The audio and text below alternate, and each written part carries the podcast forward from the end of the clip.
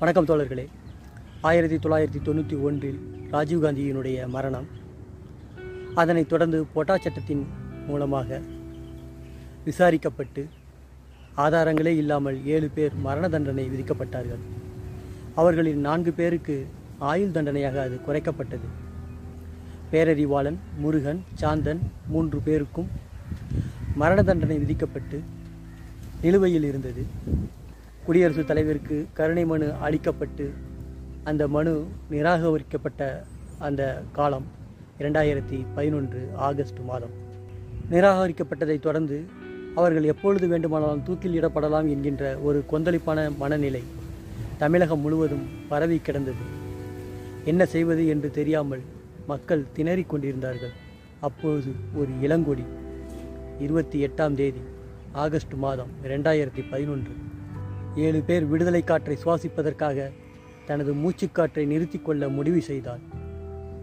காஞ்சிபுரம் வட்டாட்சியர் அலுவலகத்திற்கு முன்பாக காஞ்சி மக்கள் மன்றத்தைச் சேர்ந்த இளங்கொடி இருபத்தி ஒன்றே வயது ஆன செங்கொடி தன் இன்னுயிரை முடித்துக்கொள்ள முடிவு செய்தார். எல்லோரையும் போல அடையாள உண்ணாவிரதம் இருந்து தன்னுடைய துக்கத்தை உலகுக்கு காட்டியிருக்கலாம். ஆனால் அவள் தீக்கு தன்னை தின்ன கொடுத்து விட்டாள். எப்படி முத்துக்குமாரனுடைய மரணம் தமிழ் மக்களிடையே ஒரு கொந்தளிப்பை ஏற்படுத்தியதோ அதுபோன்று தன்னுடைய மரணமும் இந்த மூன்று பேர் விடுதலைக்கா அச்சாரமிட வேண்டும் என்கின்ற கடிதத்தை எழுதி வைத்துவிட்டு தீக்குளித்தாள் அந்த தேவதை. தற்கொலை என்பது நாகரிக சமுதாயத்திற்கு மட்டும்தான் உண்டானது. பழங்குடி மக்களுக்கு தற்கொலை என்பது பழக்கப்படாதது. அவர்கள் தங்கள் இன்னுயிரை மாய்த்து கொள்ள மாட்டார்கள். இறைவனால் அளிக்கப்பட்ட உயிர் அவனால் மட்டுமே எடுத்துக்கொள்ளப்பட வேண்டும் என்கின்ற உறுதி வாய்ந்தவர்கள் பழங்குடி மக்கள். ஆனால் தங்கள் இன மரபை மீறி இருளர் இனத்தைச் சேர்ந்த செங்கொடி தன் இன்னுயிரை ஈந்தாள். பாரத மாதாவிற்கு காணிக்கையாக இது ஒன்றும் புதிதில்லை பாரத மாதாவிற்கு தமிழனுடைய உயிரை பறித்துக் கொள்வது.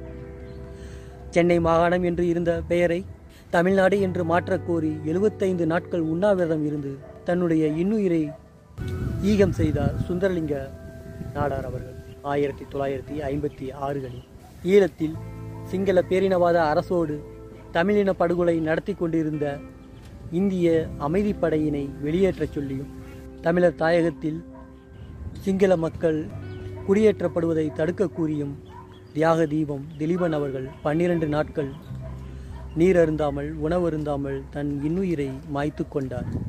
இரண்டாயிரத்தி ஒன்பதில் முத்துக்குமார் தன்னை தீக்கு இரையாக்கினான்.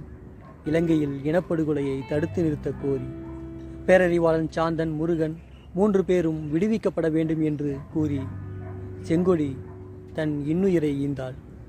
அதற்கு பிறகு நீட்டை எதிர்த்து அனிதாவும் மதுவிலக்கை கோரி சசி பெருமாளும் இப்படி தொடர்ந்து தமிழருடைய உயிர்கள் பாரத மாதாவிற்கு காணிக்கையாக்கப்படுகின்றன.